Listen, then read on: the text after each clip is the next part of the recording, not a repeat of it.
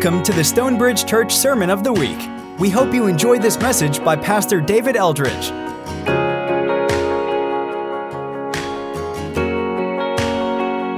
As Matt mentioned, uh, yesterday was the last day of our three weeks of prayer, or excuse me, of fasting and dedication. And uh, hopefully, uh, you were able to participate in some way. And you may be kind of going, "What's what was the big deal? I didn't feel anything. Nothing's different. I didn't have any, you know, mountaintop experiences. Kind of what what's the point?"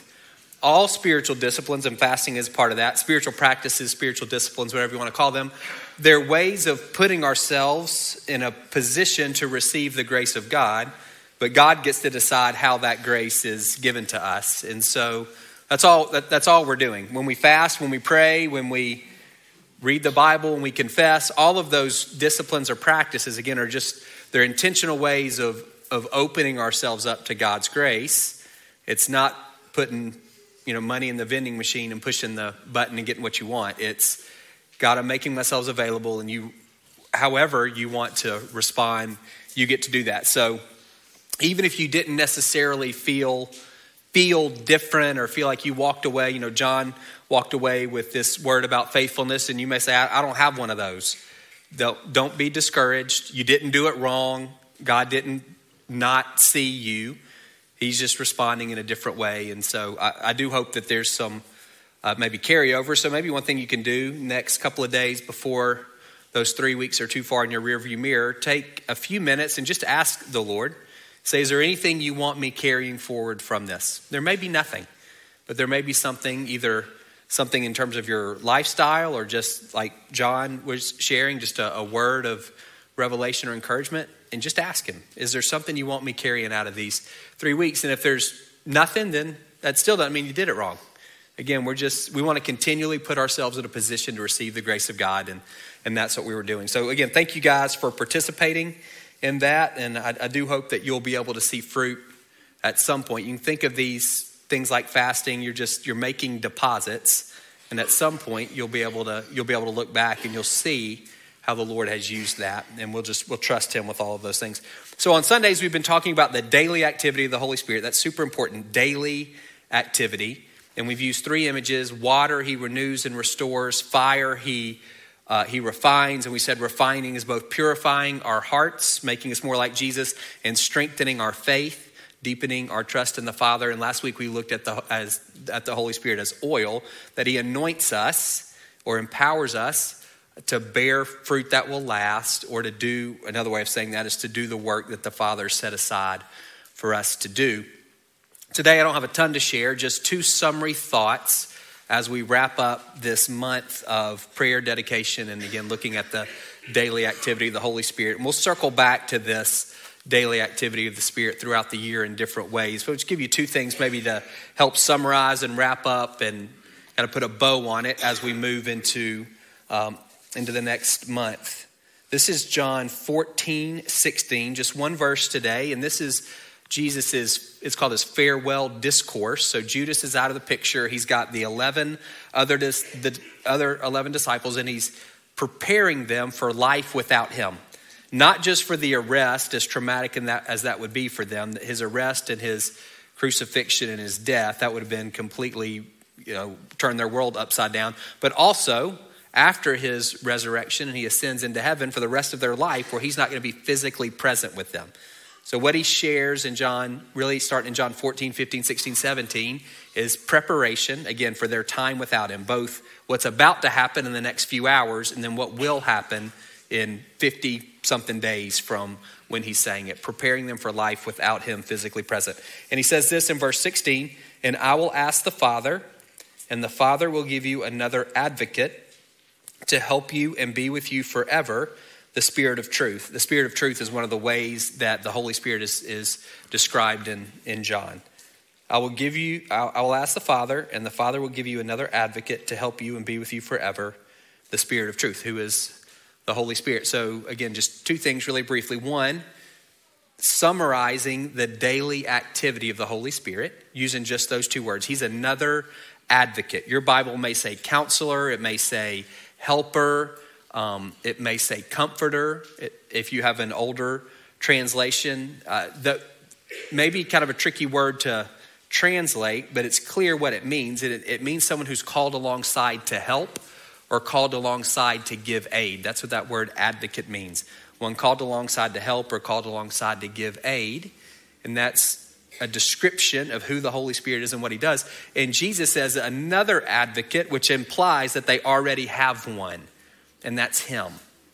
So he, the role that he is currently playing in the lives of the Holy Spirit, what he's saying is, I'm going to leave. Again, not just these next three days when I've been arrested and when I'm in a tomb, but 50 days after my resurrection when I'm ascended into heaven. I'm going to send you some, the Father's going to send you someone else like me to take my place, if we can say it that way. And that's the Holy Spirit. So we could say the daily activity or the ongoing activity of the Holy Spirit in our life is to carry on the ministry or to carry on the work of Jesus. And that's the work of Jesus to the world and the work of Jesus to the church. So it would be, I would say, accurate to say the Holy Spirit carries on the work of Jesus to the world and to the church. So when we're thinking about the, the work of Jesus in the world, we mentioned this last week, Jesus' sermon in Nazareth in Luke chapter 4. He's in the synagogue. It's kind of his opening statement about this is, this is what I'm going to do. And he begins reading from Isaiah, where he says, the, Isaiah says, The Spirit of the Lord is on me. And then Jesus lists some things to preach good news to the poor, to proclaim freedom for the captives, to open the eyes of the blind. And what I said, and I said, y'all don't certainly don't have to agree with me, but I think Jesus did what he did not because he was divine, although he was, but as a man who was empowered by the Holy Spirit. I think that's the point of Luke 4. He's saying it's the, it's the Holy Spirit who's anointed me, empowered me to do these things that you're about to see me doing over the next two and a half or three years. Jesus says in John 15 that we would do greater things than him. It's not that Jesus did B level work and we're going to do A level work. It's not different in terms of quality, but it is different in terms of quantity. When the Son of God became a man, he took on the limitations of humanity. He had a body, he could only be in one place at one time. He got tired, he got hungry, he couldn't work 24 hours in a day. He could only do what he could do as one anointed man. There's 2 billion Christians in the world, even if only half of them are actively following Jesus. That's a, that's a whole lot of people to be anointed by the same Spirit to carry on this work. It's greater in terms of quantity, not quality. The Holy Spirit carries on the work of Jesus through the church, which is us. He anoints us to do those good works that the Father's created in advance for us to do. So, what's the Holy Spirit's daily activity? Part of it carrying on the ministry of Jesus through the church, or we could say, He comes alongside us. He comes alongside us to help us minister to others, if you like saying it that way, that using that word advocate. He also carries on the ministry of Jesus to us, to the church, and you can personalize that to, to you and to me. And that's some of those words that we've been talking about. You can fit under that umbrella of comes alongside to help us.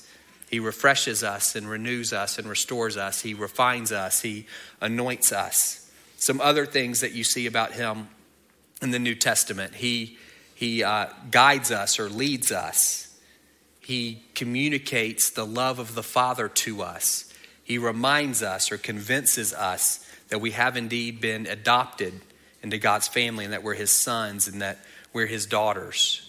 It's the kinds of things that the Holy Spirit does. It's how he's ministering to the church, carrying on again this ministry of Jesus. When you read Matthew, Mark, Luke, and John, you see the way Jesus is interacting with the 12.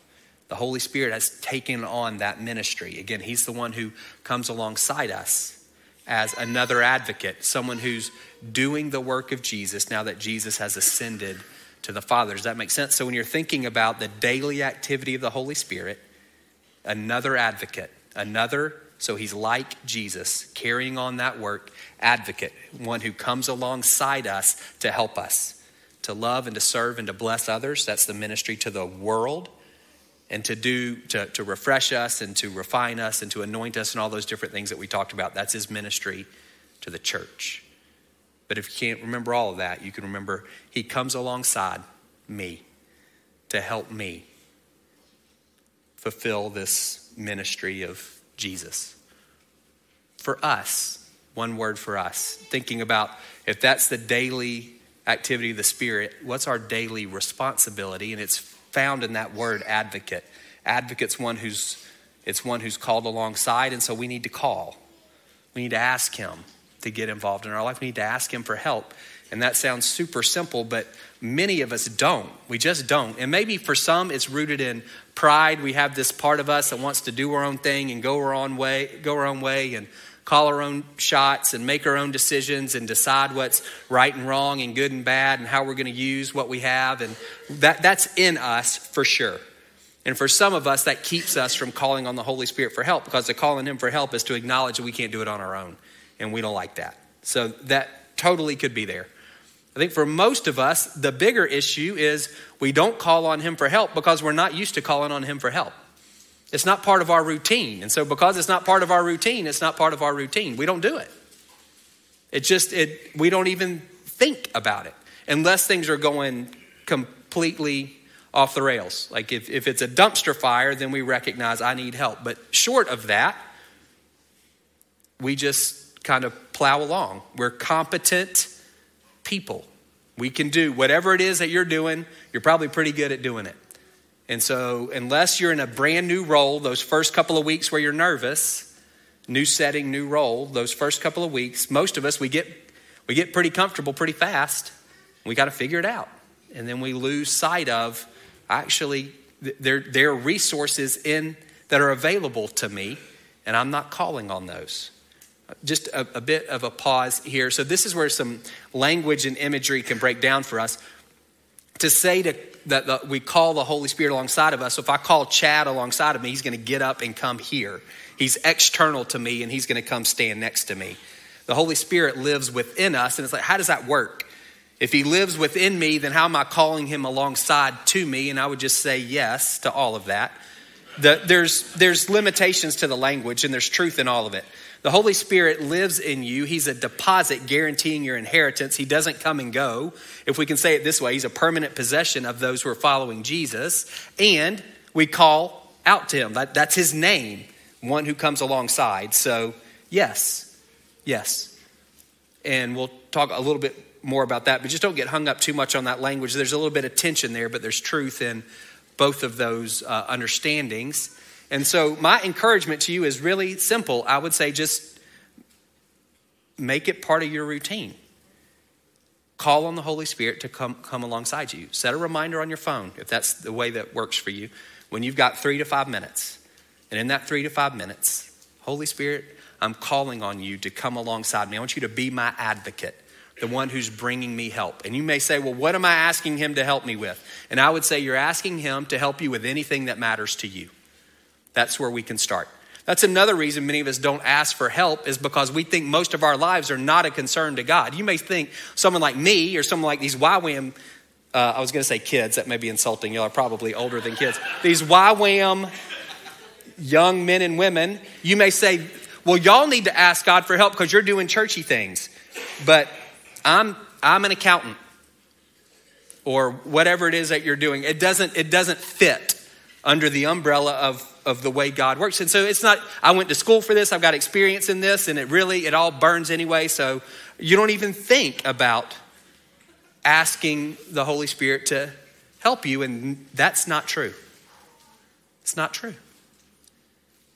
If it matters, this is where we're going to start. If it matters to you, ask Him to help you do it.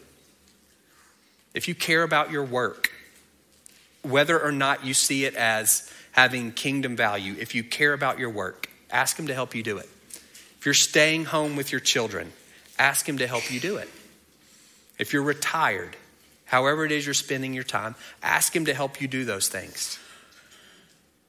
We have, again, the, the resources of God.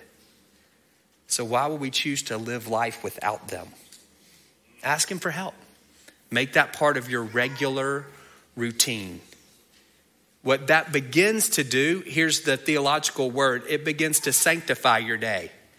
You're inviting the Holy Spirit to help you do these things that may not feel very holy. And when His when His holiness impacts whatever that is, it makes that thing holy. It consecrates it, it sanctifies it. And that's, that's, that's what you want. It's what we want. So, his daily activity in our life, he's another advocate. He comes alongside us to bring us help help in ministry to the world and help in all these other areas that we've been talking about ministry to the church, to me, and to you. Our daily responsibility is to call on him, to actually ask him to come alongside us. And again, let's start with whatever it is you're doing that matters to you. We're going to take communion as we close, but here's a long on ramp to that. This word surrender, that's a word that we often use when we think about our relationship with the Holy Spirit. It can be really helpful. I'm not necessarily calling on the Holy Spirit to help me do my thing my way. Oh, that's better than not. Something is better than nothing. It's better to call on Him to help than to not call on Him at all. And ultimately, where we want to get is, is a place of surrender. To surrender, you can think of that in two ways. One is to stop fighting, and that's that internal part of us that wants to be our own boss, go our own way, make our own decisions. That's in us. I surrender. God, I'm not going to fight you anymore. Jesus, you're the king. You're the Lord. God, you're my father. I'm going to surrender. To surrender can also mean to give over or hand over something to someone else. Surrender this to you. And both of those are really helpful for us as we think about maturing in our walk with the Holy Spirit. Surrender, I'm not going to fight you. I want to be led by you and guided by you and directed by you, but also I want to give you. I want to give you whatever these things are. And that's what that for us can be a little bit tricky. So this may be harsh, but you can wear the shoe if it fits. For some of us, I was thinking about this particularly with time and money. For some of us, we give some in order to not have to give all. Does that make sense? This is not what we're doing, but it's what we're doing. We're paying God off. We're giving him a cut you can have 5% or 10% or 12% and I and that way you stay out of the rest. You can have 30 minutes or 45 minutes or an hour and then you stay out of the rest. We're, we're not intentionally saying you're staying out of the rest, but that's what's going on in here because we haven't fully surrendered. We haven't said it's all yours. 100% is yours and you tell me how much I get to keep. Or 100% is yours and you tell me how to spend it, thinking about time. So that, that's growth for us, 100%. That's not a snap decision. And honestly, as you get more, it becomes harder to surrender. You have, you have more to give up. The more you have, the more you have to lose. And so, as, and that's in everything. Those of you who at this point are unattached, it's easy to say, I surrender my life fully to you.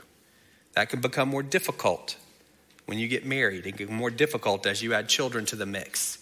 I'm not just surrendering me, now I'm surrendering these other ones that I feel responsible for. And those are all steps for us.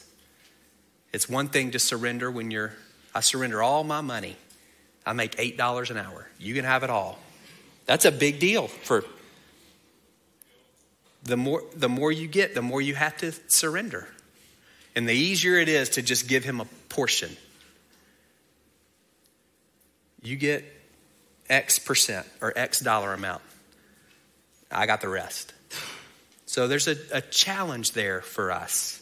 This ongoing, eh, we don't arrive, it's this ongoing process. And this is something, as you do this for a while, you'll realize, and some of you already have, he puts his finger and you say, Well, I thought I already surrendered that. And he says, Well, you did as much as you knew at the time, but there's more. It's a deeper cut which doesn't negate what you did five years ago or 10 years ago. It's just a calling deeper. And the idea of surrender, it stirs all those fears that we have and the trust issues and the lack of control. What's he going to do with it?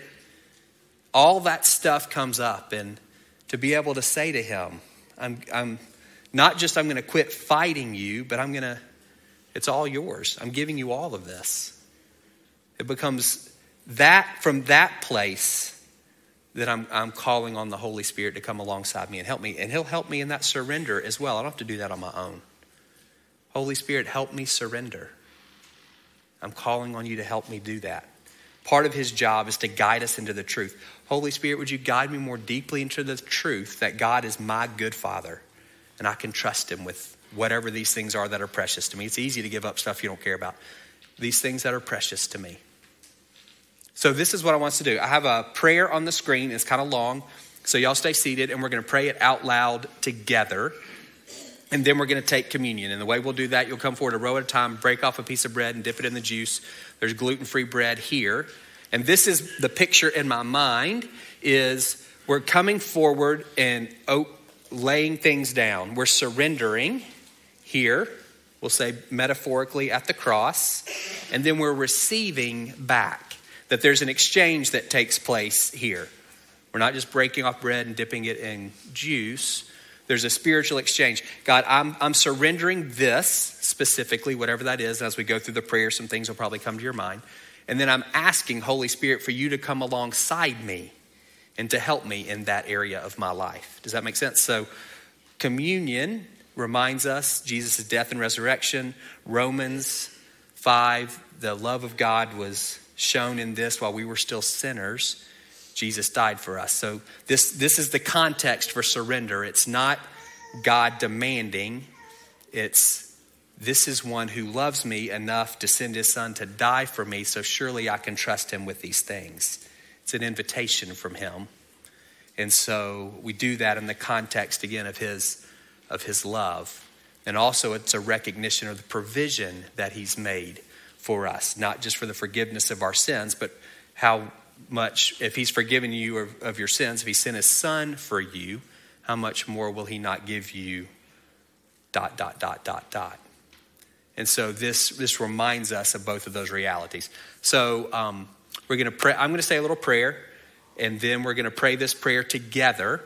Then y'all come forward and take communion, and we'll have ministry teams here on the side. You may want to kneel at the altar, or you may want to get prayer. And I would encourage you, if God is stirring something and you saying it out loud can be helpful. So going to somebody and saying, I feel like God is calling me to surrender this.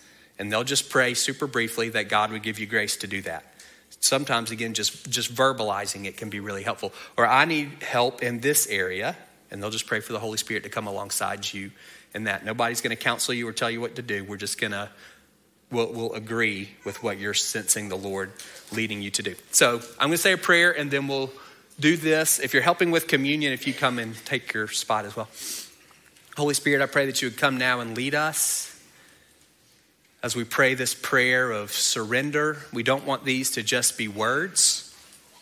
We pray that you would be softening our hearts. We pray that you would guide us more deeply into the truth of who the Father is, that the one we're surrendering to is trustworthy. Holy Spirit, we ask you to come alongside us and help us in these moments.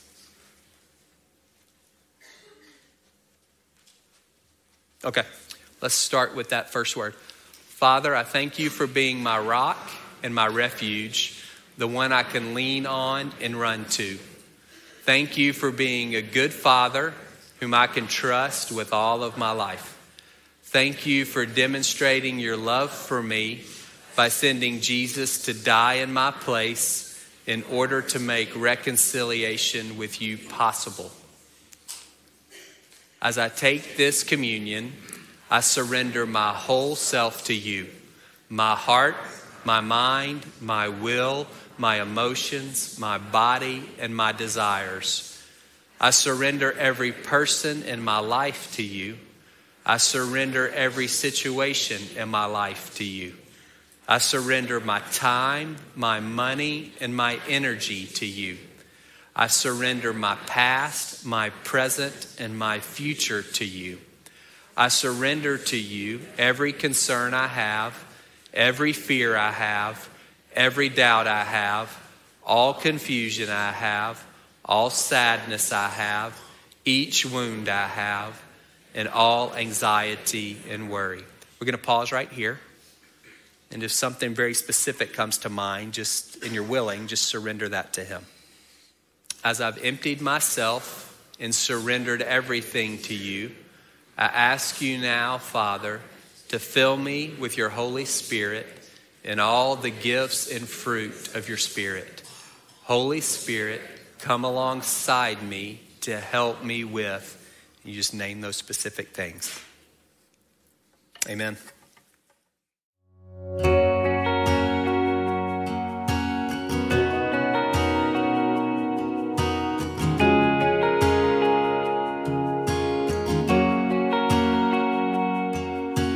Thank you for listening to the Stonebridge Church Sermon of the Week.